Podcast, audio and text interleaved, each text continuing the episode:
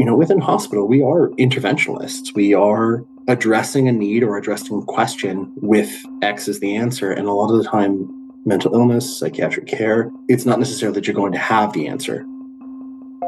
How do you lead that person to their own answer? When I say it's difficult, it's difficult because perhaps we're not focusing as much care and attention as we need to about forming relationships and rapport as is required. But I'd like to take a moment of your time to think about how many individuals you have met in a hospital setting who aren't suffering in some way with their mental health and well being. Welcome to Radical Nurse Talk, a podcast that explores nurses' communication in serious situations and illness as a radical act of care. I'm your host, Patricia Strachan.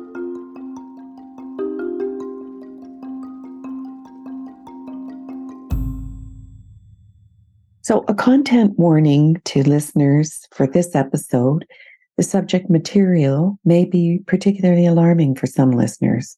We discuss aspects of mental health crises and potentially life threatening situations.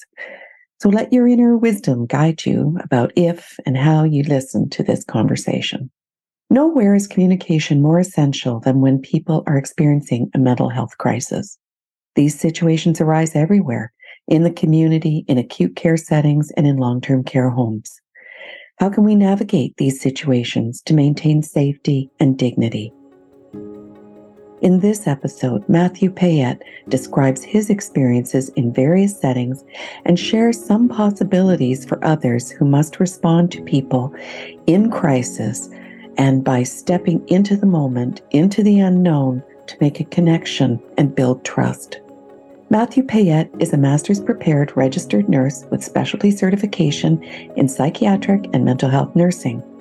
He's worked for many years in community service alongside police, responding to emergency mental health situations and particularly mental health crises. He's currently working as a clinical nurse specialist in a hospital based consultation liaison psychiatry team in Ontario, Canada.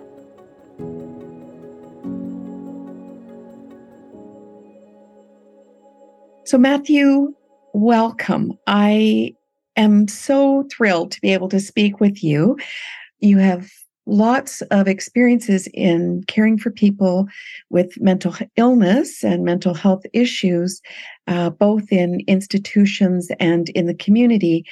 And being as we're all so concerned about when mental il- illness and wellness these days, this conversation will will serve to give us some foundations, I think, around how to communicate with people who have uh, a serious illness. So that might be a mental illness, or maybe people who are seriously ill who also have a mental illness, or folks who have a mental illness and maybe are experiencing some crisis situations. So we'll kind of go all over the map if you'll permit me.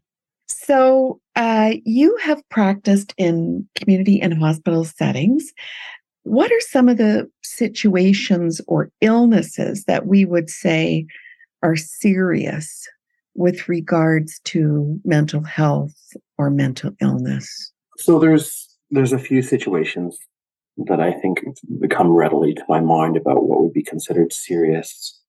Uh, often we think of working in the community, that serious mental illness would be those situations uh, when you think of where there is police involvement at times. Uh, so this could be somebody who is sitting on a bridge with a desire or perhaps no desire, but perhaps just there's no conversation at the time and they're just standing there and a citizen will phone concerned about this individual. And so the seriousness of that is the unknown. Why is that person there?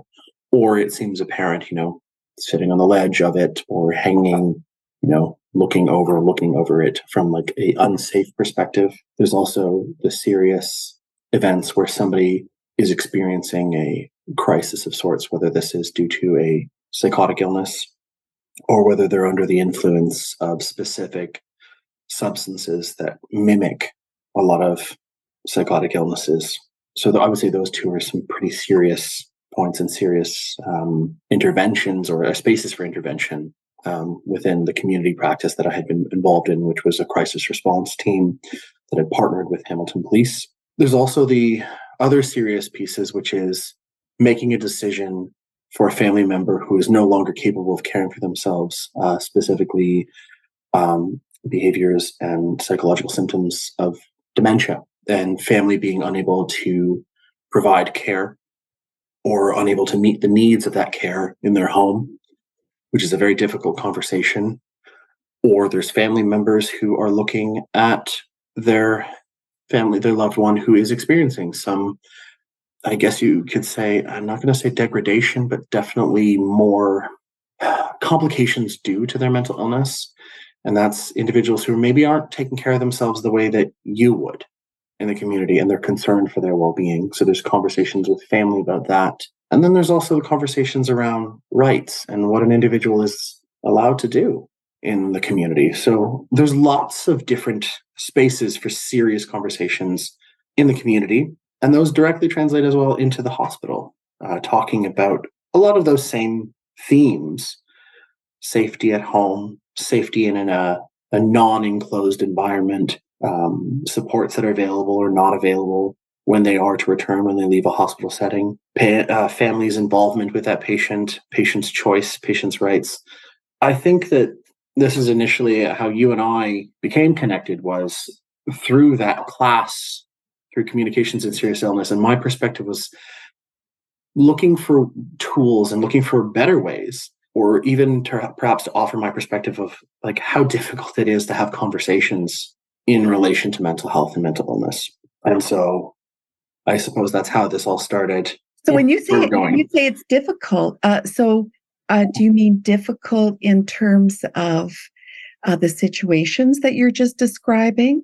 Difficulty you know with with patients and families or to have conversations in general with uh, healthcare professionals about caring for people who have mental health needs i think it's difficult in large part related to health literacy i think around mental health and mental illness and i mean this kindly in that even within our own healthcare system it is not is not an expected learning outcome. Like we we kind of graze over the surface of it a lot of the time. And we don't go into the depth that is required to really understand what it is to form a connection with somebody.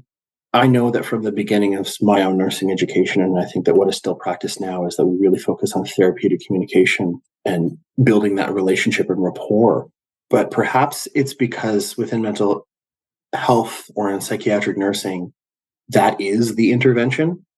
Rapport is everything, relationship is everything. So we really do focus on building that connection with that person, which takes time. And it's not necessarily just to say, I've asked these questions to ensure that I write the right documentation that I have asked these questions, which, you know, within hospital, we are interventionalists. We are addressing a need or addressing a question with, you know, X is the answer. And a lot of the time, mental illness, psychiatric care, it's not necessarily that you're going to have the answer.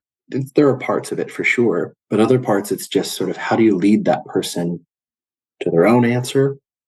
And so when I say it's difficult, it's difficult because perhaps we're not focusing as much care and attention as we need to about forming relationships and rapport as is required. We don't focus on all the diverse settings um, or different diagnoses. Not now that's not entirely the most prominent piece. But I'd like to take a moment of your time to think about how many individuals you have met in a hospital setting who aren't suffering in some way with their mental health and well being. I know that the oft touted statistic is that it is one in four of every Canadians suffers with a mental illness or struggles with their mental health. I would say that without any ability to say statistically that it's one in two or one in one of every person who's in the hospital. And so I think that we really need to focus that everybody should have a good background understanding of mental illness and communication and such. So I guess that's why I say it's difficult. Yeah. And I think how you're pointing out that very often there's not a right answer or a particular outcome at a certain point, uh, that it's more process oriented, maybe.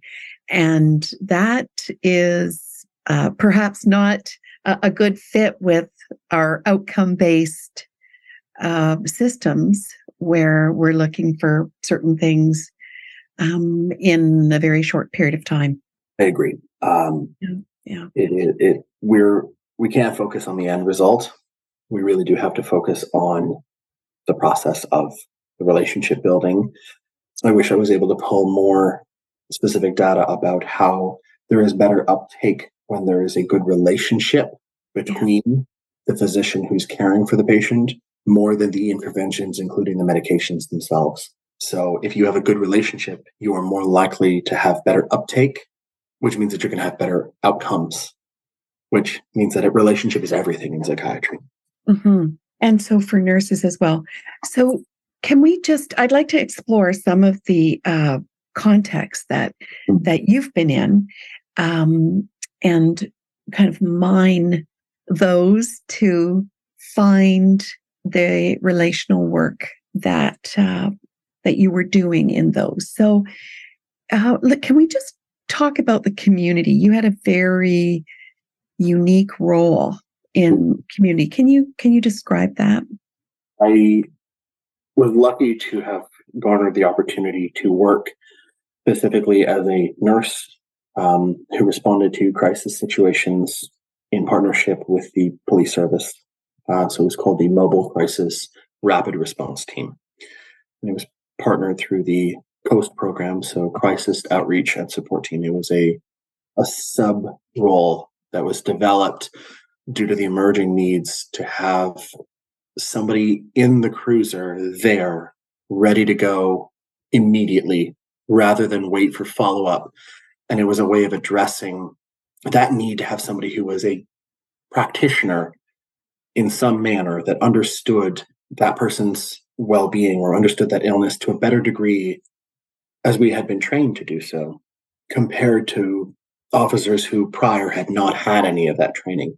There has been movement to give them a basic understanding on how to in- interact and engage, but there is always more work to be done. And so this role would have me intervene in situations that I never would have expected, um, whether this is responding as I was indicating somebody is on a bridge and it was a passerby who calls and you're going in with maybe five minutes to prepare. Maybe you know that person's name. Maybe you don't. Maybe you know that person's history. Maybe you don't. You're going in about as blind as you possibly can to that person's situation and story. And you have to create a relationship.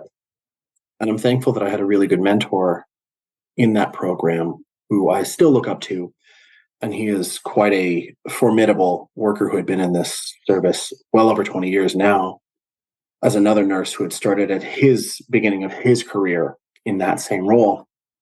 And he had said you have five minutes to make a relationship so you have to find a way to connect to that person right away. And in most cases you're just looking for that one thing that connects you to that person whether this is a similarity that you share whether this is through um, understanding or an empathetic response or just asking what's going on. And maybe this is the first time that they've heard that, or maybe that's just what they needed to hear. what's going on and how can I help? I want to do whatever I can to make sure that I'm supporting you. And that's kind of how you would open almost every conversation. And that works if somebody is in a space where they might be okay to listen or might be able to listen. There are other situations where that person is under the influence of specific stimulants in the community and there may not be much listening or there may not be much understanding at that moment. So again you're still trying to form this connection or this rapport and maybe it's just something so simple as just engaging with the experience that they're having. You know we often say don't buy in or don't support whatever delusional thinking they might be experiencing but that doesn't mean that you can't support their reality which is this may not be what I'm experiencing, but I can understand that this is what you are experiencing. And that means that to you, this is real, and to you, this is something that is concerning. So, how can I address those concerns? What would make those concerns less? And that in itself can sometimes be helpful.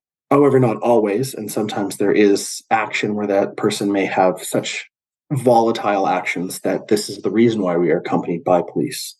They're there for our safety. They're also there for that person's safety. And I know from personal experience that they do everything in their possible power to make sure that that person leaves at the end of the day. All of us leave at the end of the day. So I really emphasize that they do everything in their power to make sure that everyone is safe, which is hard. And it's really hard. And it's often a moment's notice. And I don't think we give them enough credit for that. And I think we need to really realize that having worked next to them. I'm struck by what you said around creating a connection. You've got, you know, maybe a minute or five minutes to establish a connection. Mm-hmm. Um, uh, and so really that that is a therapeutic uh, connection because of the nature of your intervention. You're you're a therapeutic uh, role in a therapeutic role. Um, so, can you talk more about that? Because I'm I'm thinking that that's something all of us need to be able to do very quickly and uh, not just out you know, in the community in situations like that, but even in emergency departments or in um, medical units or surgical units or, uh, you know, home care, etc., where people may be, uh, you know, in crisis. And uh, it may be the first thing that comes to our mind is to say, don't do that or calm down or something. So, uh, what, how can you counsel and just some elaborate a little bit more than than what you've done around how it is that you sense out you know an approach under extreme time constraints often i think of a rather i guess i call it funny statement which is um, pat when was the last time you ever told somebody to calm down and they calm down uh, We're I famous think, for that, aren't we? Though we say that, I say this, we and nurses, uh, I think, say yeah. this quite a bit to people. Absolutely. Relax, relax, calm down. Why don't Why don't you Why don't you go like you need to calm down, or you need to relax, or stop it? Um, if somebody was able to do any of those things, they probably wouldn't be coming to our attention in the first place. So you're saying those things don't they don't work? Not at all. I don't think they work at all. Okay. Uh, so I, I think I think this is probably thankfully that I was uh, connected to the organization that I'm with at the time, and from the beginnings of my career, we started taking a trauma informed care approach. You know that we acknowledge that a person that we only see a picture of that person's life situation you know that we, have to also take that holistic approach that the things that have happened to them in the past and the present is going to inform what we are seeing at the moment it means that we're really we're going to try to focus on healing that person and I, so in from that approach i guess the tools that i would have is that you have to think that this person is doing the, the best that they are doing the best they can with the tools that they have or the skills that they were given. And so taking that as the first step, I think to every interaction has been what has served me the best. And I, I say this not only in healthcare, I say this when I'm teaching students that we need to have a little more grace with every person we interact with, whether this be in life or healthcare or personal relationships that they are doing everything they can with the tools that they were given. And how blessed are we that we have been given more tools? Empathy as, as a term is about being connected to that individual or understanding or being open to understanding that individual story that we may not have the same experience but we understand their experience or we're willing to accept their experience as their own and I suppose I'm I'm lucky in a in a way for the experiences that I have had that it makes it easier for me to relate to others, and that relation has led to better outcomes. I suppose. Uh, I I often mention this, and I don't mean often, often, but I I speak to either students or other healthcare providers about my lived experience, and that lived experience has really tailored my trajectory within nursing. So, what are some of the things that you would do in establishing that connection? You mentioned, um, you did mention a couple of uh, phrases, maybe, but are there other things?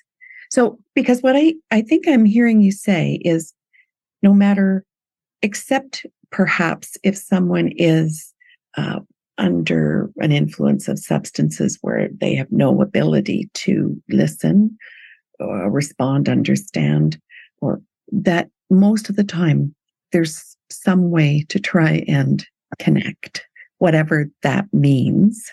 Maybe maybe that's the first thing. What does that mean to say to connect what does that mean? Like is it just that they understand that you're there uh, you're there not to hurt them. It's building trust and how do you build trust? So how do you build trust? How do you build trust? Each is so individual and i think that's really i think that's the the, the real thing i think i'm trying to get at is that you need to find that thing that connects the two of you. Whether this is that i've had moments where i've sat down with a 15 year old gentleman who was struggling with parents. And so what ended up happening is that he was in his room and he was angry and then he just sat down on the floor. So i sat down with him. You know getting on that person's level these are these are fundamental when we talk about establishing therapeutic communication and rapport but getting on that person's level i sat down in his destroyed room that he had been so upset that he had you know thrown things around. I just sat down with him right next to him uh, i wasn't afraid of him being angry with me. And we just sat down and he was crying and i spoke with him and we talked about all of the struggles that he's having about you know not getting validation from his parents about the struggles that he was experiencing and his feelings weren't feeling heard. So again being that person that's listening to that to them whether this is just trying to say i may not understand your situation but i understand that your feelings are valid. So validation is the most important piece getting next to that person right on their level being soft i think tone of voice is the most is one of the most important pieces there in that you have to be confident what you're saying, but not pressured. You want to be warm, but also not necessarily building expectations, but just building hope for that person through suppose the words or the the things that they're saying, the, the breadcrumbs that they're leaving as they're communicating with you. And this could be that, you know, no one ever listens to me. Let repeat back, you know, like you say that no one's listening to you. What makes you think that no one listens to you? and they give you more examples and then you build each statement you're having a conversation we often get so stuck in psychiatry that we're filling out um, a checklist in our minds you know one of the most respected tools is the mental status exam which is a list of 14 criteria that we go through that can help us understand a person's presentation. And, this is a it's a valid and well respected and very useful tool but we can't go into the conversation expecting to just go through that checklist. If you're having a conversation with somebody those things will come out naturally and you can find spaces to insert them. You're like well what are you thinking about? What's going on in your mind right now? And then you can build those pieces and talk about safety and feelings and what they're thinking and you know what's going on in their mind. And I, I guess it's hard, Pat, to just say like to give somebody a tool when the tool is have a conversation with somebody. Treat every person not as a patient, but as a person. They have a story, they have a narrative, they have a life, they have goals, they have feelings. And if you just ask and ask and ask questions, that person will be heard and they will give you everything because I think maybe that was the key to my success in building those relationships so quickly is because it wasn't about a goal that I had in mind. It was about I wanted to know what that person was going through. And I wanted them to have a safe space to say anything they needed to. And I think maybe that's what I learned quickly from other people in my role. How is it that they're understanding that it's safe, that this is you're you're not threatening them. I mean, you've talked about getting down uh, on their level. Uh, you know, if they're sitting, that you sit, you're not standing over. Uh, you're thinking about your voice tone. You are picking up on their cues. Are, are is there is there anything else or this safety emerges from that like they start to they start to settle I think yes. I think those parts add to that. You know, we can talk about open body posture, non-threatening, non-challenging statements, uh, using I language rather than you language. Like those are really important pieces that all. can you give an example of that? Can you give it like an example of the I versus the you? Of course. Um, you know, we can think about like, I want to make sure that I'm supporting you or I want to help you, um, rather than you need to back away or you need to get away from that space or you need to calm down right? The idea is that it's it's i'm taking the the burden of the expectation.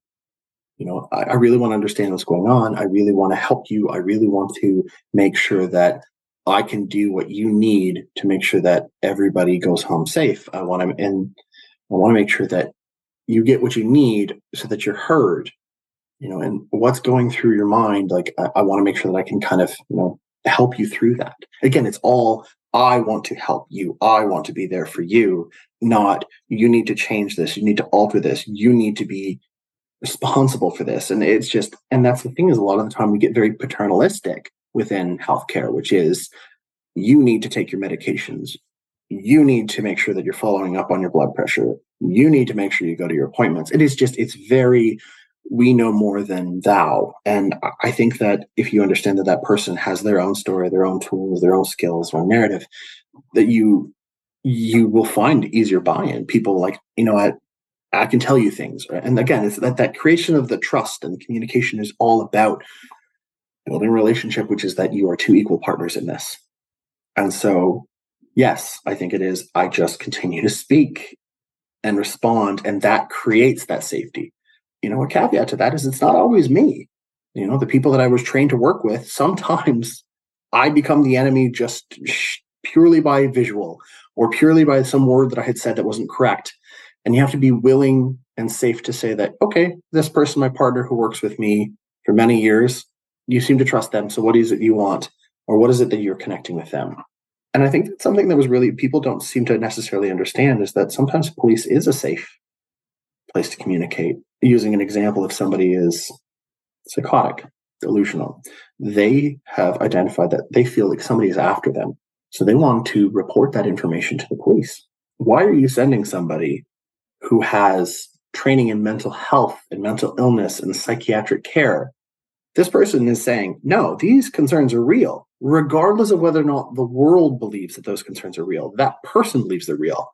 So I become this person they don't want to talk to because why do I want to tell the psychiatric nurse? That means everybody thinks that I'm crazy. I'm going to talk to the police officer because that person is going to take my concerns. So maybe we can pick up on that. Uh, speaking, that's someone that has um, feelings, uh, persecution. Uh, mm-hmm. um, what about people who are hearing voices or uh, perhaps some visual what do you how do you respond you know to them in a way that builds trust i think one of the most not necessarily least understood part of psychotic disorders is perceptual disturbances you know visual hallucinations can be present in psychotic illnesses but they're more often associated with deliriums more than anything yes, they can occur in other psychotic illnesses or other neurocognitive concerns. The interesting thing about if somebody is hearing voices or responding to perceptual disturbances is often that they will actually still just be interacting with you. They will still communicate with you. It's more on the other pieces that you'll really pick up that they are because of the persecutory concerns or paranoid ideation from what they're hearing or that they may be hearing not to trust me, and which means that I'm never going to get that information anyway.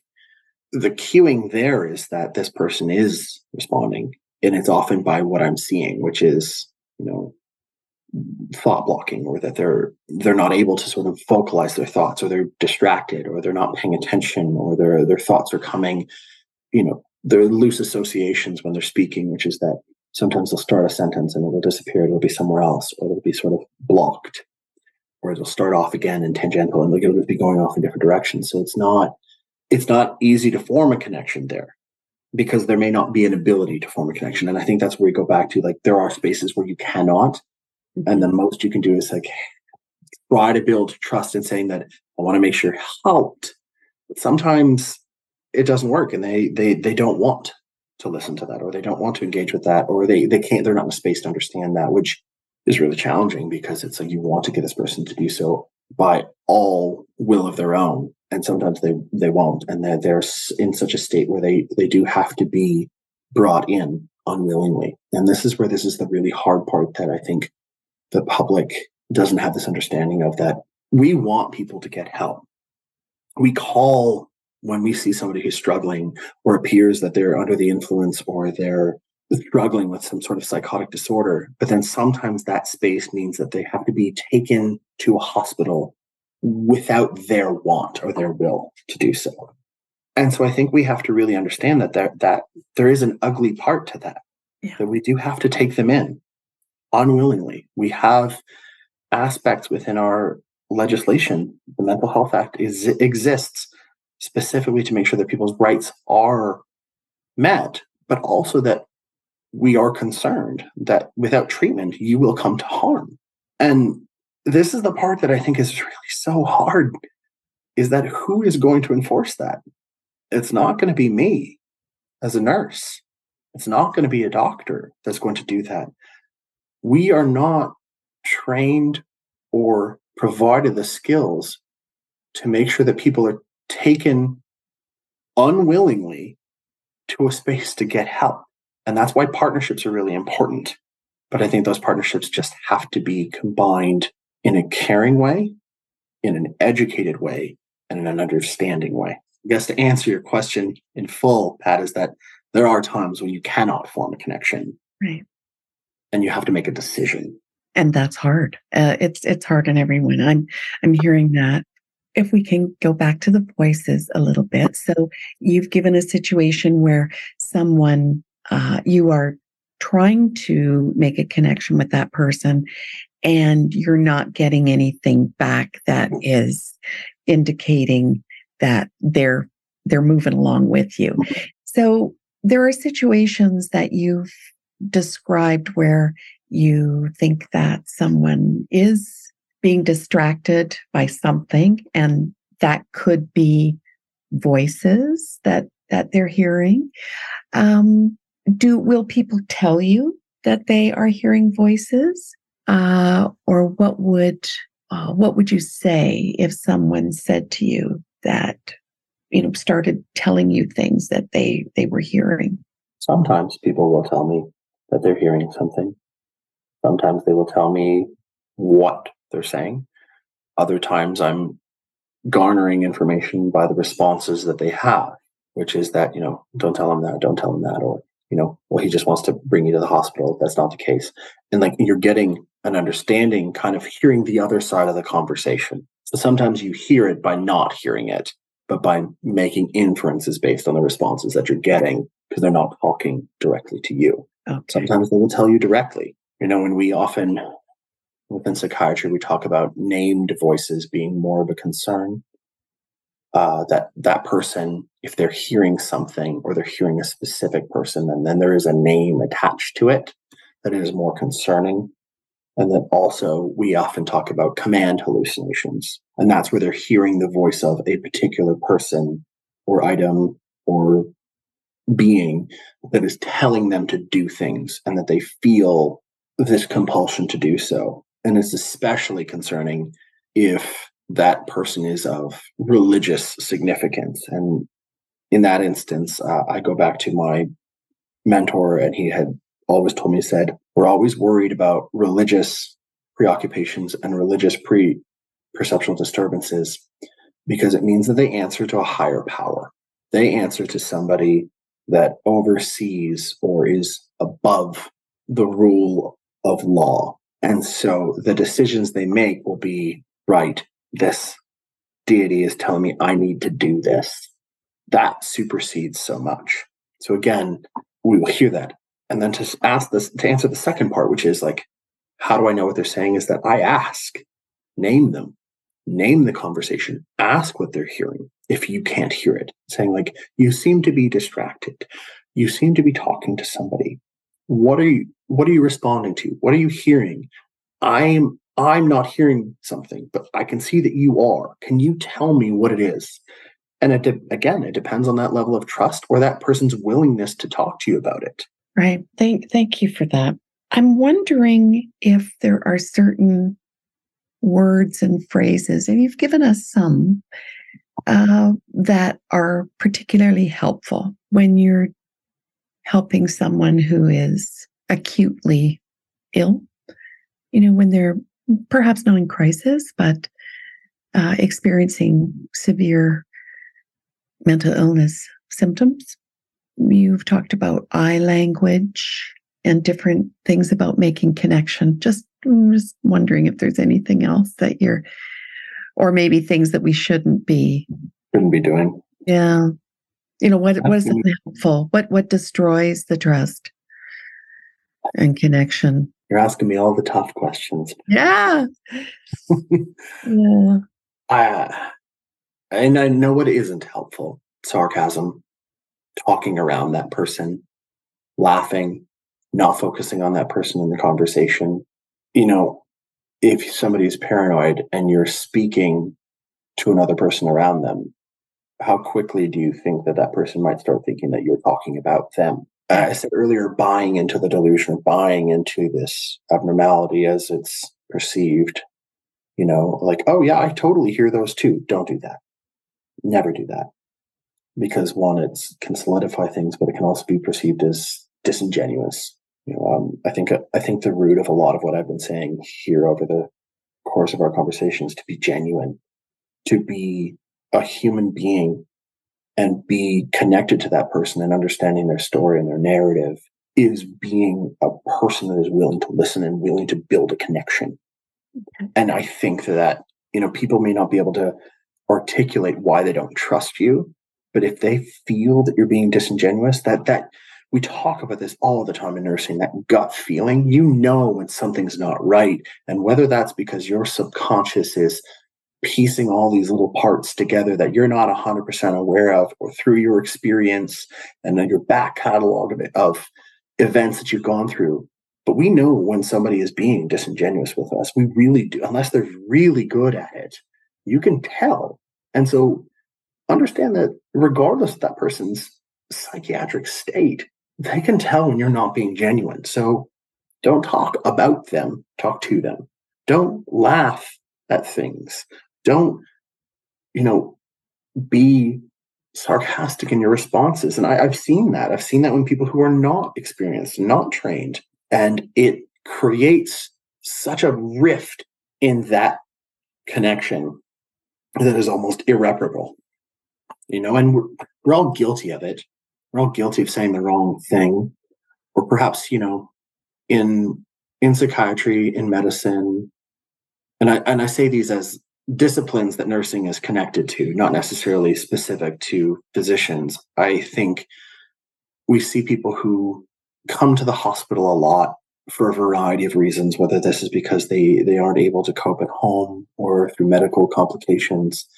And, you know, and people can tell when people are treating them like a burden, a burden on the healthcare system, a burden on your time. And they respond to that. And I think that you kind of have to go again, take a step back and realize this person is doing the best they can, the tools they have. And why do people keep coming back to the hospital? Because it worked and they're trying to get it to work again. Yes, those are uh, seem like wise words for us to be wrapping up this conversation. Uh, if people feel heard uh, and that you are being authentic and they feel safe, it sets up a much better dynamic for care. Uh, and and that's hard work. This communication uh, is is not easy. You're you're responding it, it reminds me of improv. I'm thinking about, you know, how you're getting cues and working with whatever you're getting, you're getting back and and accepting it.